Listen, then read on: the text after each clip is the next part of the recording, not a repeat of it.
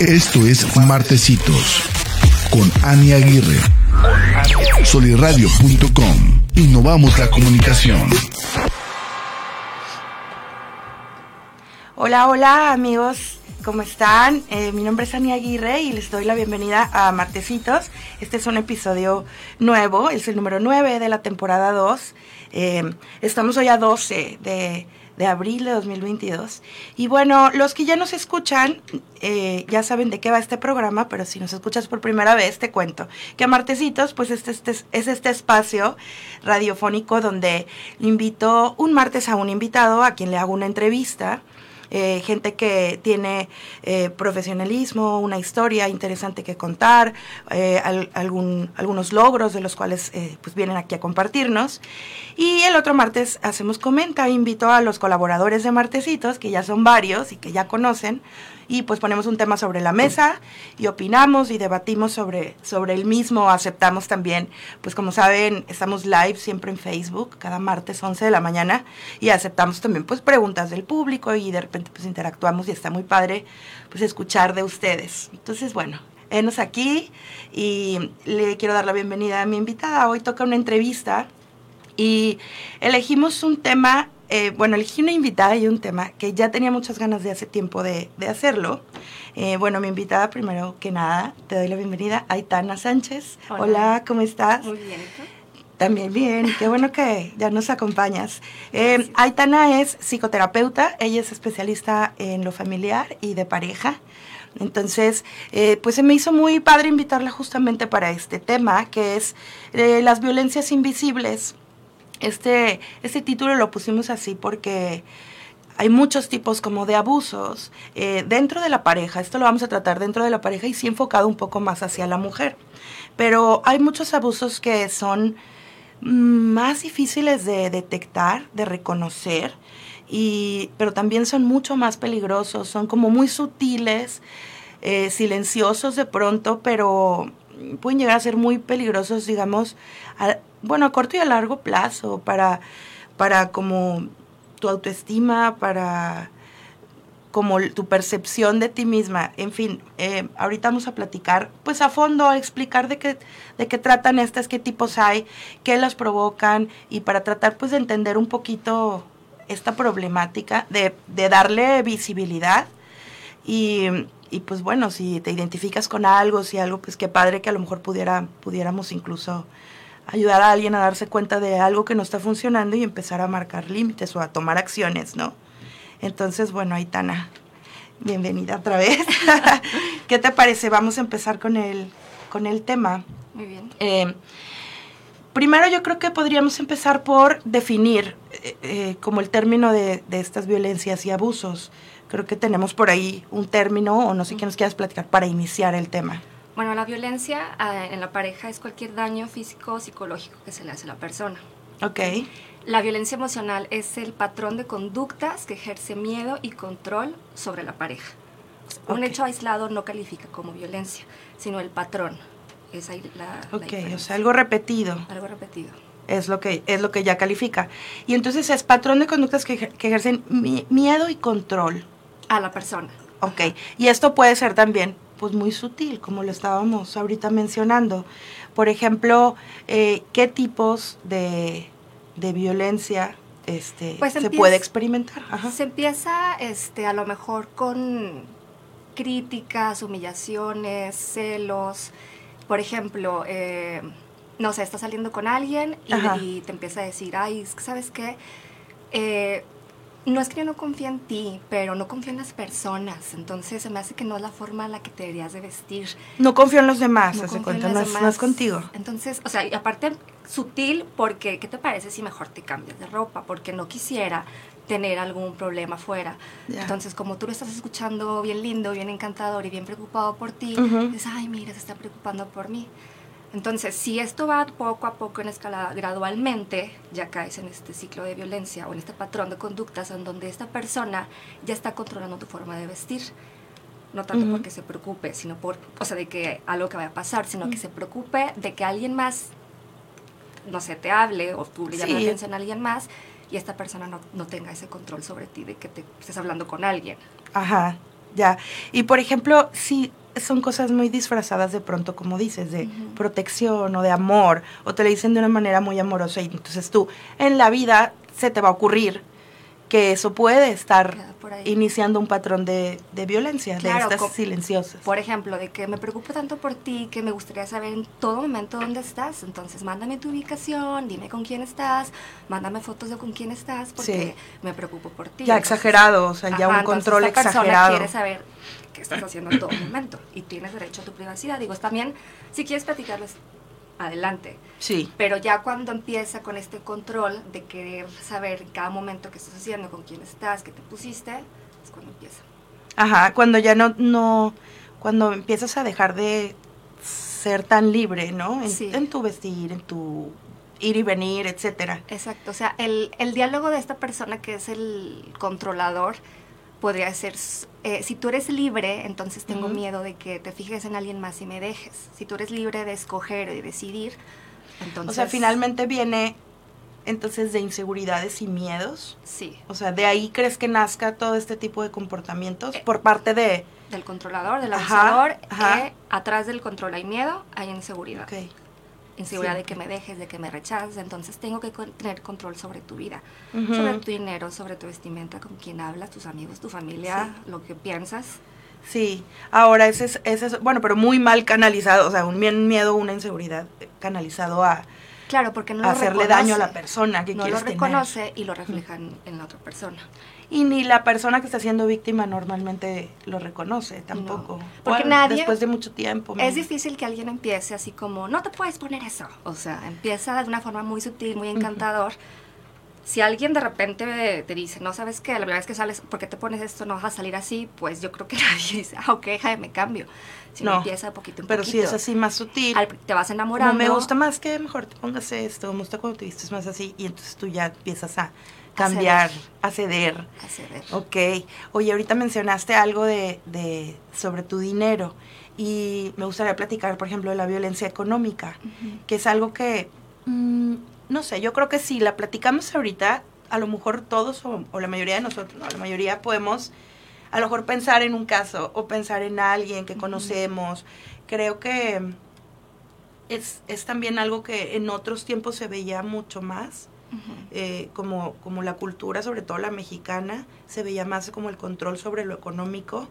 Eh, y a lo mejor ha ido un poco cambiando, pero antes ni por aquí nos pasaba que esto existiera y la violencia económica es algo que existe claro. en las parejas. Sí, esto se puede dar, por ejemplo, en el que, por ejemplo, el hombre es el que trabaja tal vez y este yo controlo todo lo que gastas. O sea, a lo mejor si vamos al súper, yo te acompaño y te doy exactamente lo que va a hacer porque no quiero que guardes más dinero o que te gastes en algo que yo no voy a permitir. Ajá, o, sea, yo voy, pero yo, yo voy para yo pagar ahí, no de que te lo doy a ti. Si tú tienes dinero, pues tienes libertad. Ya. Entonces, eh, aquí en, en, el abuso emocional es tratar de que no tenga la persona libertad. O también puede ser que si trabajas, ¿sabes qué? Es que me he dado cuenta que tú no te estás administrando bien, entonces yo necesito que tú me des todo tu dinero para yo tener administrado todo esto. Entonces tú ahí vas y le das todo y ya no tienes libertad ni siquiera de lo que tú estás ganando.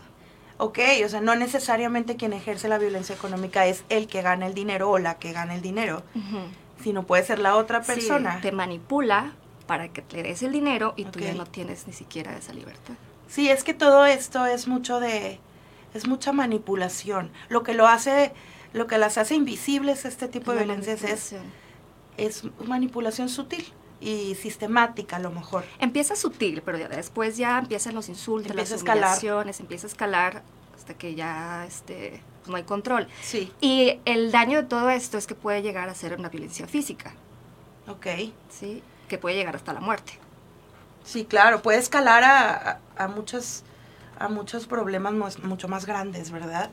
Ya estamos aquí en, en el live, estamos listos para recibir sus comentarios o dudas que tengan aquí con Aitana. Em, bueno, y aparte de la violencia económica, bueno, y obviamente la física, pero la física a lo mejor no incluye dentro de lo que estamos platicando por porque es más eh, como notoria. Más visible. exacto. Em, ¿qué, otro, ¿qué otras cosas? O sea, a lo mejor al principio lo que decíamos es la emocional, o bueno, no sé en cuál categoría cae, de que cómo te vistes y cómo... Sí, emocional, ¿no? Sí, es emocional porque por ahí te está generando miedo y desconfianza. Ajá. O sea, ahí el arma son las emociones. Sí. Oye, ¿sabes qué otro? Ahorita me estoy acordando. Hay otro tema que yo sí quiero tratar aquí, un chorro. De hecho, casi que le quiero dedicar un programa a esto, que es el gaslighting, el ah. llamado gaslighting, ¿no? sí. Eh, esto también es una forma de manipulación, pero se me hace, bueno, perverso. se, me hace que wow, porque, porque como que, como que viene de una manipulación como muy consciente de alguien como usando su inteligencia para favorecer. O sea, bueno, a ver, vamos a explicar qué es. ¿Qué te parece? Bueno, el término viene de una película de 1940 en el que el protagonista, o sea, el esposo, manipula a su esposa sí. para hasta convencerla de que lo que está sucediendo... De que está loca. De que está loca. Sí, o sea, convencerla de que ella tiene algo en su mente mal, ¿no? Sí, la hace dudar de la realidad. Creo que con fines como, no me acuerdo de la trama, pero como de de algo, de que ella tenía una herencia guardada en el ático, algo así. Estuve, estuve escuchándola otra vez y este, él creía que ella tenía una herencia guardada en el ático. Este, unos bienes, unas así. Entonces, eh, para que ella no se diera cuenta, o sea, si en la noche de que, ah, chis, ¿quién está en el ático? Y él de que, no, yo no digo nada. Entonces empezaba a hacer cosas, pero es lo que te digo que está macabro, o sea, está de que es maldad. Así, estrategia, pero de, mal, de maldad, o sea le empezaba a mover así de que cositas del lugar, de que, ah, chis, esto estaba aquí. No, eso jamás estuvo ahí. Todavía estaba ahí. ¿De qué hablas? Aquí había una, aquí había un tocadiscos. ¿Cuál tocadiscos? O sea, entonces empezó poquito a poquito a convencerla. Y, y qué feo, o sea, porque eso sí es algo que existe en las relaciones actuales y mucho más de lo que creemos. Claro, o sea, esto en una relación se podría ver como, no sé, estamos en una reunión y oye, no sé, ya estás en la casa, oye, no me pareció que me dijeras esto enfrente de tal. Ajá. Yo no te dije eso. Estás loca, yo no te dije eso. ¿De, que, me dijiste? O sea, tú estabas, o sea, te escuché, no. Tú ubicas perfecto tu realidad, y, pero a lo mejor te lo niegan con tal fervor de que, o sea, que tú hasta, el problema es cuando te empiezan ya a hacer dudar. Eso es la, o sea, eso es el gaslighting. Ya dudas de tus decisiones, de lo que tú piensas. O de lo que viste de lo que ves, o, lo presenciaste, o de lo que estás 100% segura porque... Que te vi platicando con esta chava este, y vi que, no sé, le tocaste el brazo y no me gusta, no sé. Ajá. ¿No es cierto? No es cierto, no, es cierto lo que estás diciendo. No, y entonces vienen frases como, o sea, estás loca. Estás loca, estás tú exagerando. ayuda, ve a terapia. Entonces tú te convences de que tú eres la que necesita terapia. Entonces, de hecho, sí, o sea, en, el consultorio me llegan, es que vengo porque mi esposo o mi novio me dice que soy muy celosa. Dice que yo me imagino cosas.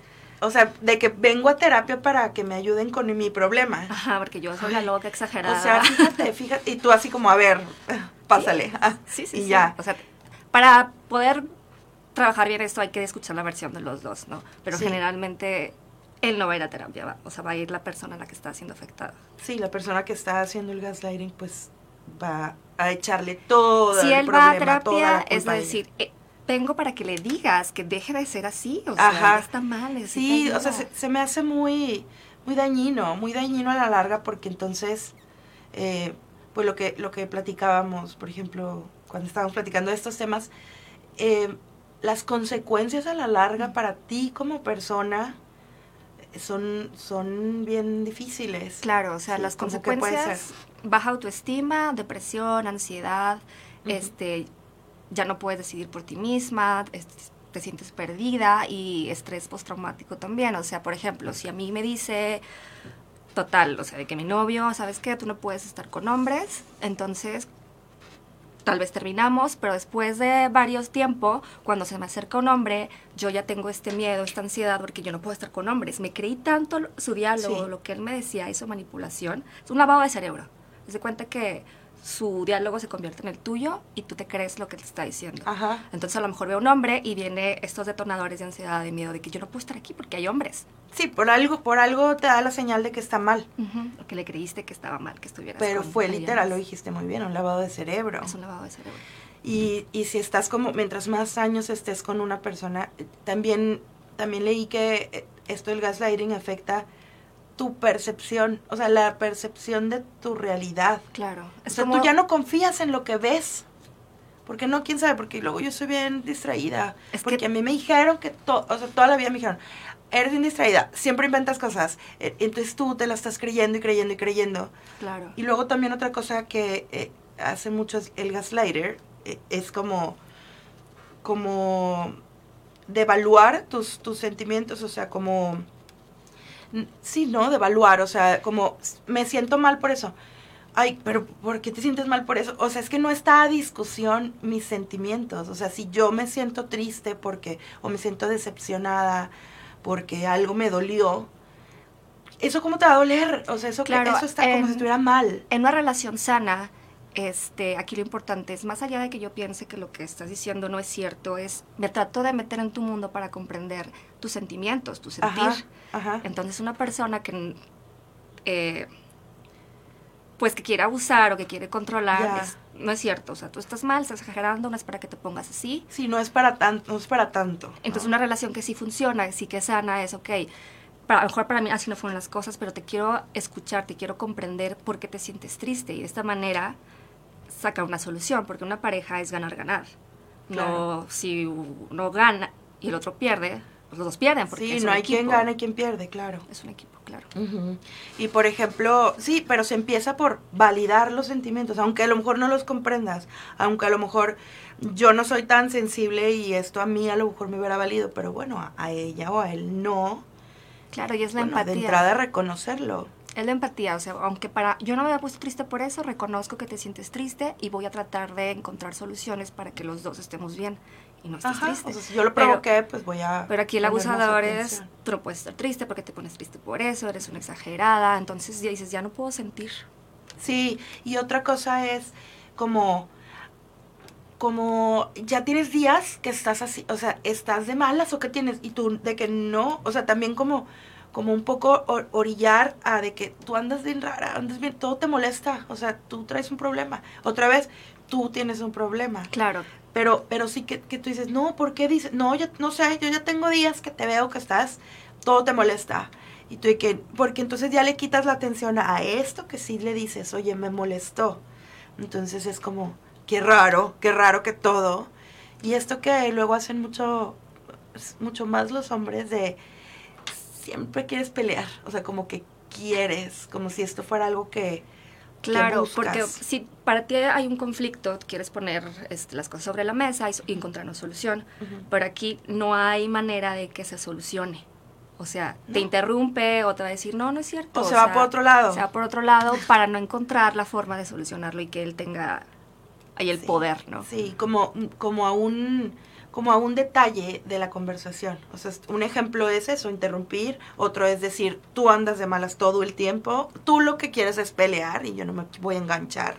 Y de que no te estoy buscando pleito, estoy... La evasión o la ley del hielo también. Entonces, a lo mejor tú quieres hablar sobre algo y está, mira, ¿sabes qué? Esto no es importante, entonces ya no va a hablar de esto. Y ahí se queda callado por días y eso es violencia emocional también. Claro, eh, o sea, híjole, la ley del hielo se me hace una cosa pues es cruel, es violencia, no, no, no confundamos como, como hay, o sea, como una cosa normal, si es algo que, lo que decía, si es una conducta repetitiva, puede llegar a ser muy doloroso y muy estresante, angustiante, o sea. Por eso la depresión, la baja autoestima, la ansiedad, ya no sabes qué está pasando, o sea, si te deja hablar otra vez por días de que china, ahora qué hice, ahora con quién estuve, que te estás imaginando en qué la regaste. la regué? A lo mejor la comida no estuvo rica, a lo mejor me puse algo que no le gustó. o sea, ya dudas de todo. O sea, estaré mal yo. Sí, de verdad. No, sí he estado de malas. Achis, no, achis, sí. O sea, ya no sabes ni qué.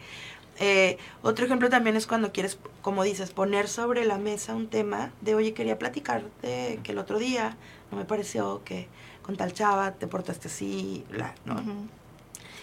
De que ahorita no es momento. O sea, ahorita no es momento de, de, porque qué, qué, mal tiempo estás escogiendo. O sea, vengo cansado de trabajar o vengo este con un problema del trabajo, no sé, ¿no? Y tú me sales con tus cosas. O ya no son horas, ya, no, es muy noche ahorita para eso. la persona que vive la violencia tiene que escoger el momento así adecuado para Pero hablar nunca lo hay. O sea, a menudo es como tal vez nunca la va a ver. De hecho, vi un TikTok de eso y dije, wow, claro que esta es otra forma que, que es un poquito más común. De que, oye, quería platicar contigo de esta vez. ¿Cómo que ahorita? O sea, neta, ahorita se te ocurrió que ahorita vamos a platicar. O sea, y yo, ve la hora que es. Y tú, ok. Entonces tú, ok, ahorita estamos de que relajadísimos, tomándonos algo, cenando, comiendo, vamos en el carro paseando.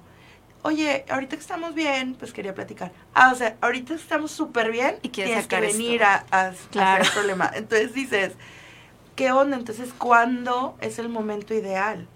Y pues, si es, o sea, si es alguien que está manipulando de, de esa manera, pues tal vez nunca, ¿verdad? Nunca va a ser.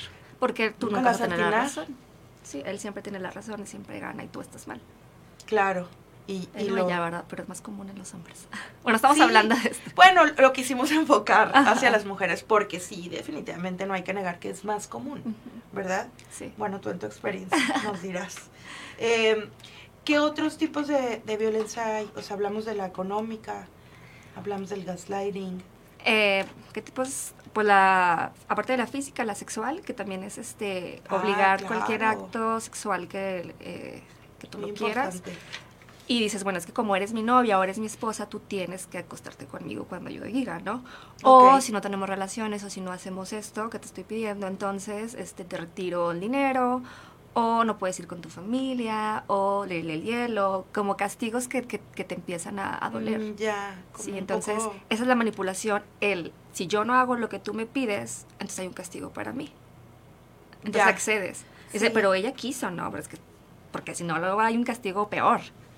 No manches, sí, está muy fuerte eso porque creo que, es más, tú me lo dijiste, eh, que las mujeres normalmente cambiamos amor por sexo y los hombres al revés. Sí. Sí, ¿verdad? Tú entregas, no, al revés, tú entregas, tú entregas, o sea, puede que entregues sexo, pero para recibir amor o... o- o Y el así. hombre a- amor para recibir, Para recibir sexo. sexo. Ajá. Entonces, de entrada, somos completamente diferentes, pero que te manipulen, que, que sea un chantaje emocional. El hecho de que si tú no quisiste con tu esposo tener relaciones un día, al día siguiente ya no te da amor, ya no te quiere. Ya o no sea, te quiere, ya no te ah, no te habla. Oye, me voy con mis amigas, sentido. ¿me das 100 pesos para el café? No, No, no, aquí te vas a quedar. Eh, Sí. O sea, Entonces, como él tiene todo el dinero también, o sea, es que hay control sobre todo. O sea, aquí es, tú no tienes libertad para estar sin mí, porque está el miedo de que me dejes. sí. O sea, aquí acuérdate que atrás del, del control del abusador es el miedo a que descubran que él no es suficiente, porque esta persona se siente No se siente no se siente suficiente. Wow. Todo viene de la inseguridad. O sea, la pareja, o sea, que también cae en esta relación, también es insegura. ¿sí? A lo mejor no creció en un ambiente disfuncional su familia. Ok, eso te iba a preguntar si, si viene como de, de algo más atrás, o sea, que si normalmente son patrones que, o de dónde, o sea, de dónde crees que como nazca este tipo de, O sea, por lo general, por lo general, o sea, el abusador sí viene de una familia disfuncional, sí, en la que veía patrones de violencia también, o en la que se sintió rechazado, entonces creció una inseguridad horrible en él, ¿no? Este, y de esta forma quiere controlar, ¿no? Ya. Si la pareja también suele venir de una familia que no es tan funcional, en la que también se sintió rechazada o rechazado, y eh, pues cae con, con el mismo patrón. Pero también Ok, puede ya. ser que, no, que de su infancia haya sido buena, ¿no? O sea, que sea una persona segura. Sí. Pero aquí el abusador, el manipulador, acuérdate que no empieza desde la primera cita así, va poco a poco. Entonces al principio es súper lindo, súper encantador, y empieza poco a poco, y es cuando ahí caes ya en ese, en Sí. ese patrón. Creo que va como ganando terreno a lo mejor. Exacto. Sí. Ahora, viéndolo del otro lado, o sea, las mujeres, eh, igual, igual como dices, también tienes carencias o heridas que te permiten irlo dejando ganar terreno sobre ti, sobre tu vida. sí. Bueno, porque por amor, por enamoramiento, por muchas cosas. Claro, y porque a, lo mejor, al, no sé, al, al principio viste una red flag, ¿no? Y dices, Sí. Bueno, no está tan gacho, no sé. Sí, claro. Empiezas a, a ceder, porque al principio fue muy lindo. Sí, como que pones en una balanza y estas cositas dices, bueno. Bueno, lo va a cambiar. ¿Y, ¿Y qué si no le gusta que me ponga eh, falda? esa falda, pues a lo mejor tiene razón, bla? no sé. Pero aquí él es este, el, Porque todo lo demás Ah. está padre. Entonces tú. No, porque tú esperas que cambie, que sea la persona que fue en Ah, un ok. principio. O sea, tú dices, es que yo estoy enamorada del que él era al principio, o sea, y yo sé que va a cambiar. Y me lo prometió aparte, o sea, porque de repente puede que tengan esta iluminación y dicen, sí, cierto, si me estoy portando muy mal contigo, voy a buscar terapia, voy a cambiar, y tú confías en eso. Y puede ser completamente sincero también. O sea, de que sí su intención, pero igual luego sigue con sus tendencias. Puede O es como que, no, los abusadores nunca... Mira, si te dicen que van a cambiar realmente... es posible, pero no es probable. Ok. Ay, qué difícil. Sí. Es muy, es poco probable que cambien, que vayan a terapia realmente, pueden ir una o dos sesiones, pero para ellos, ellos tienen la razón. No hay, aparte no hay forma de que entren tanto en su mundo interior. Se protegen Ok. demasiado. Pues Su dolor es tan fuerte. Ajá, es tan fuerte que yo no voy a dejar que entres en mí. ya. Por eso, entonces a la hora de estar en pareja, pues todo lo proyectan o lo canalizan a eso. Pero qué peligroso, porque pues bueno, ya dijimos las, las consecuencias. Sí, esto de este chantaje emocional, sobre todo con lo sexual, se me hace bien delicado, porque es, es como un- una intimidad de pareja y no tendría que tener que ver con, con lo que te dan. O sea, la vida sexual o tus decisiones sobre tu cuerpo no tienen nada que ver con el afecto que recibes o el apoyo económico que recibes. Esto de que estoy sentido, estoy... no, Sentido porque no quisiste hacerlo. Entonces, Sí, que chin, O soy sea, una mala novia, hace- soy una mala esposa, entonces es mi culpa. Ajá. Tengo que hacerlo. Sí. Y, aparte entonces- también es la educación, ¿no? De que tal vez enseñaron que las mujeres tienen que complacer, etcétera. Entonces, Sí, claro. me toca hacerlo. Y también es como, bueno, y, y luego sobre todo lo del dinero es una situación de poder. Entonces, si aparte involucras que tipo te mantienen o, o el sustento total es él, Sí. estás como atrapada, ¿no? Claro, que es una de las razones por la que nos, muchas mujeres no se van de una relación abusiva, o sea, de decir, bueno, es que yo, ¿qué voy a hacer? Ya. O sea, él, él tiene, o sea, él es el proveedor, ¿qué voy a hacer con mis hijos? ¿Qué vo- yo no sé hacer nada, porque aparte acuérdate que ya te convenció de que tú no sabes hacer nada. Ajá, de tus capacidades tú ya... Tú no tienes decisiones, Claro. entonces te encuentras en una así perdida, todo distorsionado, de que tú no eres capaz de ser este, de valerte por ti misma. O también pensar de que, bueno, es que el divorcio no se puede, ¿no? En mi familia me dijeron que no podía, entonces es lo que me toca vivir. Sí. Guau. O También es también, cultural. sí, sí, sí, Y- o no te das cuenta también, o sea, porque también es el abusador, Sí. te dice, tú, lo que tú y yo vivimos es, es íntimo, o sea, tú no le puedes platicar a nadie ni a tu familia porque eso es entre tú y yo. Mm, Entonces ya. no tienes esta capacidad de, de, de poder escuchar otra, otra perspectiva. Sí, Entonces, sí ahí- entonces, o sea, es que quien está adentro no se da cuenta. No lo ve o tiene miedo de salir porque ¿qué voy a hacer? y quienes estamos fuera, está bien difícil entrar, o sea, te das cuenta, pero ¿qué le vas a decir? O sea, si está con un lavado de cerebro de años, a lo mejor, o de meses, o de una relación No, larga, años, pues sí, sí, peligroso. Porque ¿cómo, le, ¿cómo la convences, no? ¿Cómo le ayudas? Ay, Luisa Fernanda Sá. ¿Qué Le mandamos muchos saludos. Salud. Nos saluda, nos saluda aquí en Facebook Live. Eh, sí, eh, coméntenos sus dudas, las que nos estén escuchando, para, para comentarlas aquí con Aitana. Eh, sí, bueno, decíamos que la persona que está desde dentro eh, muchas veces no te das cuenta. No o cuando te das cuenta ya eres otra persona, a lo mejor, ¿no? O sea, Sí, ya perdiste toda, o sea, tu decisión, lo que tú eres. O sea, por ejemplo, en esto de, de la vestimenta, a lo mejor, primero, ¿sabes qué? Es como, te- eh, no me gusta que te arregles tanto porque estoy seguro que quieres provocar a alguien, entonces tú no te puedes poner vestido, no te puedes maquillar, no te puedes poner tacones. Entonces ya empezaste así como, ya no te pintas, ya no te arreglas, este, digo, cada quien sus gustos, ¿no? Pero ya no eres como te conoció. Entonces, mira cómo ya ni te arreglas, estás bien fea, te vale. Entonces dices, oye, yo no me arreglo porque tú no me dejas y ahora ven lo que me convertí. Entonces ya, o sea, no hay manera ni una ni la otra. O sea, como la misma cosa que te restringieron, después puede ser utilizado como En tu contra. Wow. Y es que aparte, con tu pareja, eres, yo creo que en una intimidad, más en relaciones largas o en un matrimonio o viviendo juntos, estás en tu hogar, en tu pareja es tu, tu, tu momento más vulnerable, donde, donde eres tú mismo, donde incluso platicas de cosas muy íntimas o muy, muy, muy profundas y qué miedo ser vulnerable con alguien que luego estas, estas debilidades o estas cosas que le contaste o lo que sea pueda luego ser usado en tu contra. Así de que todo lo que digas será usado en tu contra. Eso es, eso es muy común en, en la violencia emocional. O sea, ataca, o sea, no sé, a lo mejor tú le contaste esta experiencia que tuviste con tu papá que te dolió mucho, están peleando, ah, pero es que como tu papá te hizo eso, tú piensas que yo soy así. Entonces ahí estás tú de que, Como, ay, pues que ve cómo eres, luego por eso tu mamá se porta como se porta contigo. O sea, de que, wow, que utilicen cosas así, se me hace... Sí, o sea, por eso también hay mucho miedo de abrirse una relación, porque el abrirte, el realmente entregarte con alguien es ser vulnerable. O sea, no hay forma de que la y entregarle relación así como sea sólida si no tú muestras vulnerable. Y ese es el miedo de que si yo me muestro así, ¿qué vas a hacer tú con eso, no? Sí. Y el otro puede... Es una gran responsabilidad. Bueno, que, es la responsabilidad afectiva, que sí. es una cosa súper importante que hay que tener.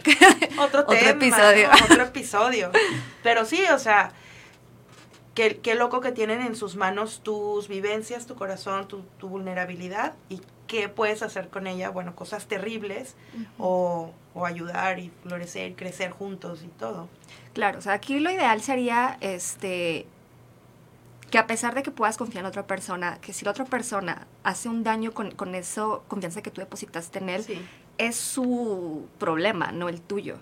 Pero la relación aquí disfuncional, tú crees que tú eres la que está mal. Sí, o sea, como yo soy mala mujer o mala persona, entonces él por eso está usando esto en mi contra. Aquí lo real es, oye, pues si él hizo eso es porque él tiene un problema, porque él tiene heridas. Ajá. Sí, como que no, porque haya responsabilizarte No porque yo tenga algo malo en mí. De lo de la otra persona. otra cosa que también, que también me habías platicado que es lo de aislarte. Ah, sí. Sí, o sea, por ejemplo, el si tú estás con otras personas, con tus amigas, con tu familia, con amigos, pues aquí tienes todavía libertad, ¿no? Libertad de poder platicar lo que está pasando o de tener tus propias decisiones. Sí. Entonces, él no quiere que te vayas.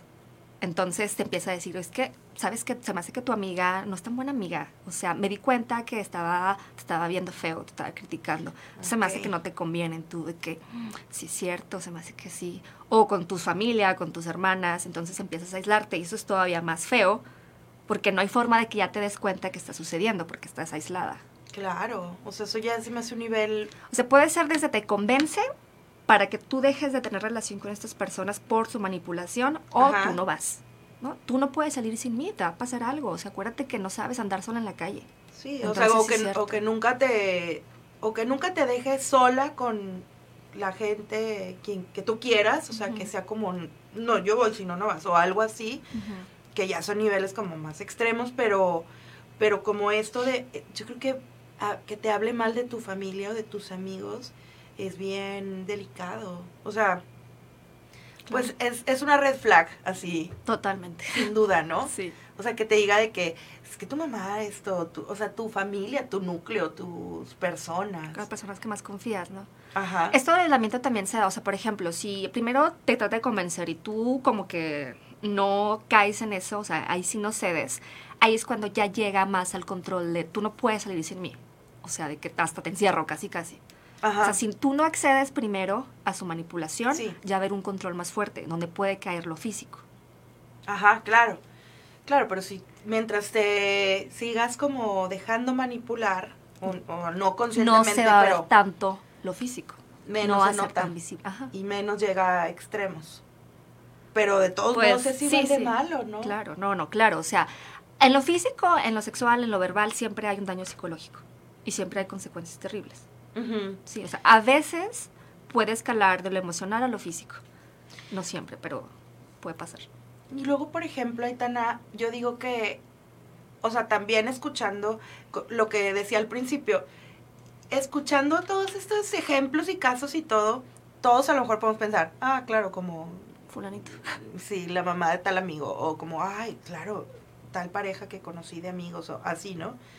Pero también creo que a, lo mejor muchos hemos como incurrido también nosotros en estas en estas cosas. A lo mejor no sistemáticamente, no repetido, mm, mm, a lo mejor como caso aislado, pero si de repente dices, híjole, yo sí en una discusión saqué algo de, su infancia que él me contó. O, híjole, yo sí, pues, o sea, creo que sí todos también, pues a la vez poner atención. No, claro, todos, bueno, yo creo que yo he llegado a ser controladora, o sea, por el miedo, ¿no? Ajá. O sea, Por por, la inseguridad. a lo mejor de que dónde estás o, mal- o sea, o sea, y te cachas y dices a ver qué está pasando y así a lo mejor alguien con, con un perfil más de que abusador pues no, no hace lo que tú haces de cacharte y darte Sí. cuenta Sí, aquí lo, importante es que te caches, que oye, se me hace que no está tan sano lo que estoy haciendo, o ya le escuché el podcast, ya vi ahí la revista y que Y- y algo no- anda mal ahí. Ajá. claro. Y, y es darte cuenta y hacerte responsable. Sí, porque nadie es perfecto. no y todos o sea las mujeres también podemos eh, o sea caer en este tipo de, No, de también hay. o sea, manipulaciones o sea sí Eh, sí entonces es eso como como un poco también darnos cuenta no nada más o no nada más las mujeres ponernos de que hay víctimas que igual o sea, es la ma- es más común pero no por eso Deja de, sí. deja de existir verdad claro. Oye, y luego, eh, ¿qué pasa? O sea, me platicabas que había un ciclo de violencia y, y que, o sea, ¿cómo, ¿cómo avanza todas estas cosas o cómo funciona eh, en las relaciones eso? Bueno, el ciclo de violencia es, eh, se ve más en la violencia física, ¿sí?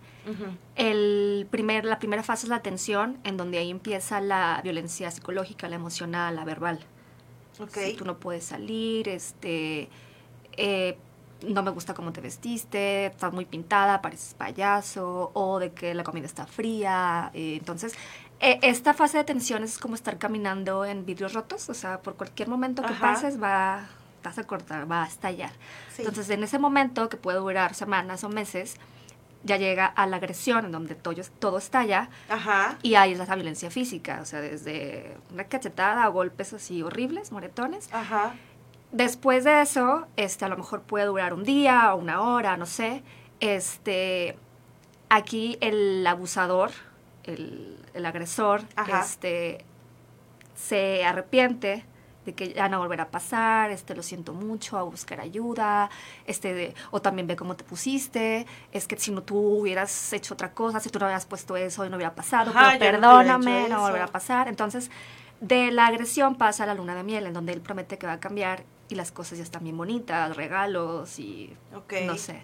Entonces, ahí pueden estar otra vez muchos meses, en donde otra vez empieza la Sí, tensión. todo lo contrario que súper buenos tratos y súper... A lo mejor otra vez lo que al principio, otra vez lo trae... Exacto, es por eso que es muy difícil irse, porque en la, en la fase de luna de miel, después de la agresión, tú crees que realmente va a cambiar, o sea, incluso Ajá. hasta van a terapia en esa fase.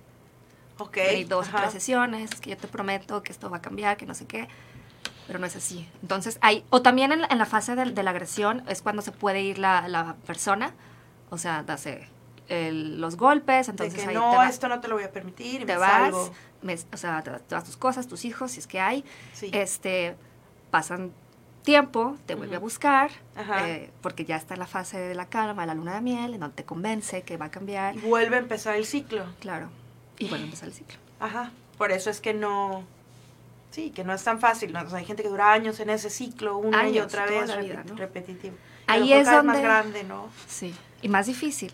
O sea, ahí es donde eh, después de la agresión eh, buscar ayuda, o sea, realmente no tener contacto con esta persona, buscar ayuda para en ese momento fortalecer pues, tu autoestima, este, volver a ser tú, eh, grupos de apoyo, Sí, reconstruirte. Reconstruirte. Y un poco sanar el daño. Pues sanar. Claro, sanar. Oye, Aitana, aquí hay una pregunta que justo es lo que estabas empezando a decir. ¿Qué hacer o responder en el momento que uno se da cuenta que le están tratando de manipular? Mira, es muy difícil dialogar con alguien manipulador porque no vas a poder convencerlo, ¿no? O sea, es muy raro que puedas tener una conversación razonable. Entonces, sí se puede, cuando al principio te estás dando cuenta de que hay manipulación o que hay agresiones, tratar de poner un límite. Bueno, poner un límite. Mira, ¿sabes Ajá. que Me estoy dando cuenta que este, me estás faltando el respeto. Si tú continúas con esto, entonces yo me voy a ir o te voy a pedir que te vayas de mi casa, ¿no? Ajá. es difícil poner límites porque la persona ya está insegura. Entonces, de que, perdón por decirte esto, pero este, necesito que te retires. No, o sea, ser firme con lo que estás diciendo. Ok. Y si se enoja y se hace, pues lo que tenga que hacer, ser firme. Ok. ¿sí? Si tienes miedo, obviamente aquí tener una persona de apoyo. Ajá. Este, ¿qué más? O sea, persona de apoyo como... Algún familiar, alguna amiga. Por ejemplo, cuando quieres poner un límite de si sabes que ya me tengo que ir y saber, no sé, de que si le digo esto y no se quiere ir, entonces a quién le voy a hablar. Ah, ok, ya. Pues sí, como, en ca- como, como protección a lo Sí. mejor. Entonces, Ok. si también te das cuenta que te está manipulando, entender, o sea, aceptar que no va a cambiar. Que no va a cambiar y que tienes que salirte de ahí. O sea, porque el abuso no mejora con el tiempo, se empeora, o sea, va escalando. Sí, No va a cambiar. Bueno, Sí. lo más probable es que no cambie. sí, ok. Está, según, según lo comprobado a través de los años, Sí. lo más probable es que no. Que no sea algo que... O, o que ni tú como su pareja puedas ayudarle a resolver, ¿no? O sea, que a lo mejor... Sí, no, no es tu sé responsabilidad, aparte. Sí, o sea, si esta persona a lo mejor en lo individual sana y todo, pues bueno, pero que, que tú como pareja digas, ay, lo voy a ayudar, justo, no te toca, no, es tu No. responsabilidad y no puedes, nadie podemos. Sí, o sea, esta persona tiene que caer en ese darse cuenta de lo que está sucediendo. O sea, sí, claro que puede sanar, o sea, no, no es que decir, nadie puede cambiar, los, los abusadores no cambian, no, sí.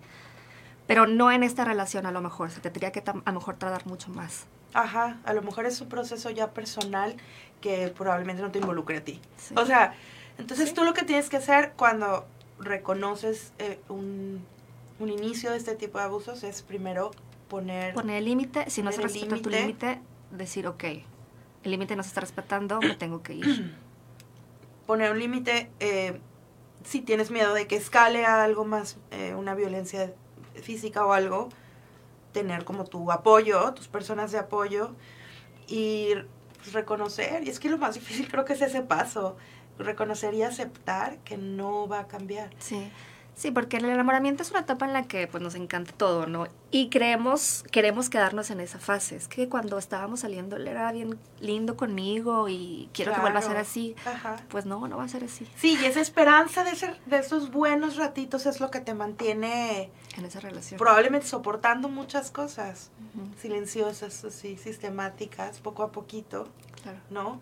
Eh, y por ejemplo, bueno, lo que decía, ra- razonar con un abusador no es factible. ¿Y qué pasa si ya tienes, no sé, si eres una señora con muchos años de casada y luego ya te diste cuenta y quieres, o sea, no sé, siento que los límites, si no los pones desde el principio y quieres llegar a ponerlos en medio de, en una carrera ya muy avanzada, está casi imposible, ¿no? No sé. Sí. Sí, en cuanto al sea, tiempo, mi pregunta es en cuanto al tiempo que pongas los límites. Lo que pasa es que ¿Qué tiene- eh, a lo mejor estás en esta relación en la que tú aceptas un rol, ¿no? A lo mejor está aquí el, el dominante Ajá. o el, el que tiene el poder y tú vas cayendo en ese rol de, de estar aceptando, ¿no? Ajá. Entonces, mientras tú no te des cuenta, no vas a poner límites, porque estás viviendo en el no darte cuenta. Pero a lo mejor supongamos que un día fuiste a una plática, ¿no? Y que empezaste a darte cuenta o te pusieron un test y tú de que, ah, chis, como que tengo signos. Y luego entonces en ese darte cuenta decides ir a terapia. Y de que, oye, ¿sabes qué? Me está pasando esto y esto y esto. Ya en terapia empiezas a, a- a trabajar tus cosas y ya no empiezas a aceptar lo que esta persona te estaba haciendo. Ujú. Esa persona ya no va a soportar. Esa persona necesita tener el, lo que tú tengas el rol este, de sumisión.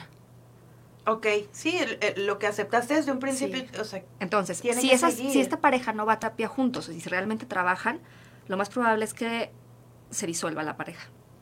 ajá. Porque tú ya, ya caíste en el darte cuenta, en este despertar, dices, yo ya no voy a permitir esto porque ya trabajé en mí. Pero entonces si no permites, ya no le aportas a esta persona lo que necesita, que es alguien que permita todo eso. Claro, o sea, porque él ya, él necesita ejercer este rol. Esta Ajá. manipulación, este poder, este, este controlar. Pues sí, qué locura. O sea que además este controlar es por el miedo de perderte. Pero también si no te puede controlar, prefiere que no estén juntos. O bueno, no, ¿verdad? Hay, hay de todo tipo de casos. Sí, hay de, hay de todo tipo. O sea, hay gente más... Bueno, no, es que luego hay, luego hay relaciones que tienden como a, todavía del control, más como a la obsesión y más posesivos. Pero bueno, eso ya es como... Claro, y probablemente a lo mejor sí se disuelve esta pareja y si esta persona, este abusador no, no cambia, pues va a estar en otra relación en la que pueda ejercer ese rol. Sí, entonces como ya no te puedo controlar, Sí, este, pues sí, me voy, me retiro, pero voy a encontrar otra persona en la que yo pueda ejercer este rol que necesito controlar, tener seguridad en mi vida. ya. La importancia de contar con redes de apoyo, dice Sí. Luisa. Claro, que es básico, es básico tus, tu, tu gente, tu red de apoyo, Claro. dónde, dónde caer, y no todo el mundo la tiene. Pero pues igual y hay que ver lo que sí tienes o de dónde te puedes agarrar. Sí, y aparte está bien padre que, que en, pues en redes sociales ya cada vez hay más, o sea, grupos de Facebook Sí. donde dicen, oye, si estás con una persona, un agre- agresor en tu casa, o sea, puedes llamar este número y decirte ciertas claves para que la persona no se dé cuenta. O sea, el chiste Ok. es estar investigando. Eso, eso creo que es muy importante. O sea, otras dos herramientas que quiero que nos platiques es lo de informarnos y lo de lo de cultivar el amor propio, como darnos cuenta de que, o sea, De lo que mereces. claro, Sí, eso. o sea, lo más importante es trabajar tu amor propio y tu autoestima, ¿sí? O sea, porque en esta, en esta relación de abuso la perdiste. O sea, dejaste de ser tú para ceder y para complacerlo. Entonces, estás recuperando esas partes, o sea, que es lo que sí eres. Lo que sí eres y lo que él, él te dijo que no eras o te manipuló, ¿no? Entonces es este saber cuáles son tus derechos y lo que tú mereces. Tengo derecho a trabajar, tengo derecho a ponerme lo que yo quiera, a decidir, a dar mi opinión, a a, a mis amigos, Exacto, porque esa persona te hizo creer que no tenías derecho. Entonces, que no tenías, y, y también que no tenías valor, que no tienes valor como persona, claro. O que sin él tú no eres nada. Ajá, o que no tienes capacidades laborales o, o- o de generar dinero. De generar dinero, de ser social, de ser mamá. Ajá. Sí, es recuperar toda esa confianza que fuiste perdiendo para perder el miedo de estar sola. Que es mejor estar sola que con Claro. alguien que te está haciendo daño. Sí, no, claro. Porque- aparte con el tiempo pues, puedes volver a formar otra relación. Ajá, pero ya a lo mejor desde una, una conciencia un poco más... Sana, claro, una conciencia más bien de lo que Sí, sí, desde eres. una conciencia de lo que sí quieres y lo que no puedes permitir. Por ti, por, por amor propio. Por eso es súper importante cultivarlo. Eh, cu- ¿Cuáles son las maneras de cultivar el amor propio? Pues yo creo que este, saber que, cuáles son nuestros derechos, sí, saber que merezco, hablarnos con la verdad. O sea, eso es hablarnos bonito, pero con la verdad. Sí, no juzgarnos, no, no estarnos comparando, no estarnos criticando. Estamos Este, comparando. saber que la perfección no existe, porque a veces, muchas veces queremos llegar a tal estándar o lo que nos dijeron que teníamos que ser, y mientras no lo estemos logrando, entonces me- no tengo valor. O sea, si no me veo como esta persona de la revista o del Ah, bueno, Instagram, sí, es que el, el internet y las redes sociales Ujú. también. o si no tengo tal trabajo, entonces no valgo. Decir, lo que yo tengo es valioso. Solamente por el simple hecho de existir yo ya valgo como persona. Sí, darte cuenta, decírtelo. Y luego, eso me gustó de, de lo de no juzgarte y no compararte y, y de Exacto. repente ser paciente con... Con tus contigo. procesos, con lo que tú eres, Ujú. y saber que la perfección no existe, o sea, es irreal. Sí, porque esos somos nuestros principales juzgones, así de Sí, que- puedo ser mi mejor amiga o mi peor enemiga. Y eso es lo más horrible. Eh, Según lo que te digas, o sea, ¿qué te dices cuando te ves al espejo, cuando, Sí. cuando estás sola? O sea, ¿qué te dices a ti? Se me hace pues, bien importante, ¿no? Claro. Porque es como el mindset que ya traes todos los días. Sí, o sea, este diálogo interno también que te- tenemos se fue creando según nuestra infancia, o sea, según las personas que se hicieron cargo de nosotros. Si yo de durante, cuando era una niña, escuché que tú estás fea, tú estás no sé qué, tú no sabes, ese va a No ser mi diálogo interno. Sí. Ajá. Entonces, o sea, hasta en la edad adulta voy a decir, oye, ¿por qué me estoy hablando de esta manera? Claro. ok, ya, pues porque a lo mejor de niña me hicieron creer esto, no Tienes lo que cuestioné, lo creí, eso. pues porque como niños lo, no lo cuestionamos, así lo creemos, Claro. lo que nos dicen, Sí. entonces eso se va haciendo nuestro diálogo interno. Entonces, por eso dicen, ¿por qué tengo baja autoestima? Pues porque a lo mejor de niños no fueron cubiertas mi, mi necesidad de aceptación incondicional que todos los niños necesitamos. Sí, claro, súper importante. Qué padre, sí, este, sí creo que la mejor herramienta que podemos tener es el amor propio para que no, para no dar cabida a este tipo de relaciones que luego te dejan muy, muy dañada, ¿no? Oye, Aitana, pues fíjate que ya se nos acabó el tiempo, qué rápido, ¿no? Súper.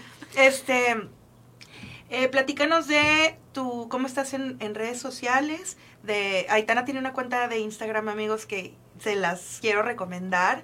Sube contenido muy padre, muy útil, muy eh, como, como, ¿cómo te diré? Como frases así concretas. bueno, entonces les recomiendo la sigan y platícanos tus redes y si estás dando consulta o qué estás haciendo. Sí, para- bueno, en Instagram estoy como psicóloga.aitana, en Ok. Facebook también. Este, Sí, tengo mi consultorio privado. Este, allí si quieren alguna consulta me pueden escribir un mensaje directo. Un DM. Un DM.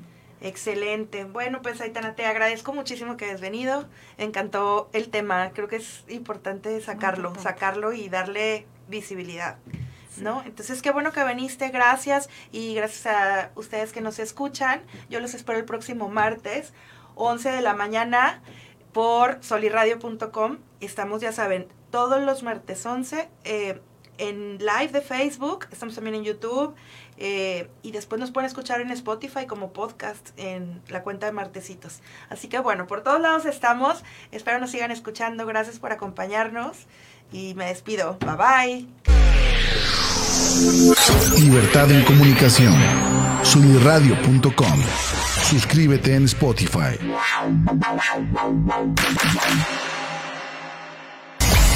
Emisión de vanguardia. Sunirradio.com. Suscríbete en Spotify. Sintoniza tus ideas. Sunirradio.com. Suscríbete en Spotify.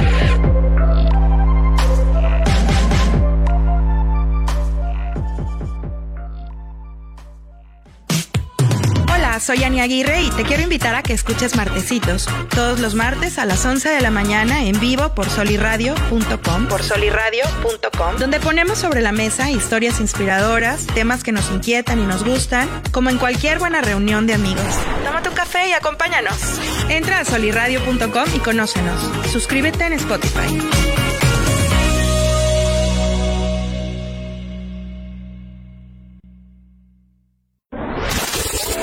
¿Qué tal? Soy Oscar Parra y te invito a que escuches Fútbol Descafeinado todos los jueves a las 11 de la mañana en vivo por solirradio.com. Trataremos la actualidad del fútbol mexicano e internacional, eso sí, sin análisis engorrosos ni aburridos. Recuerda, el fútbol sin cafeína sabe mejor. Fútbol descafeinado. Entra a solirradio.com y conócenos. Suscríbete en Spotify.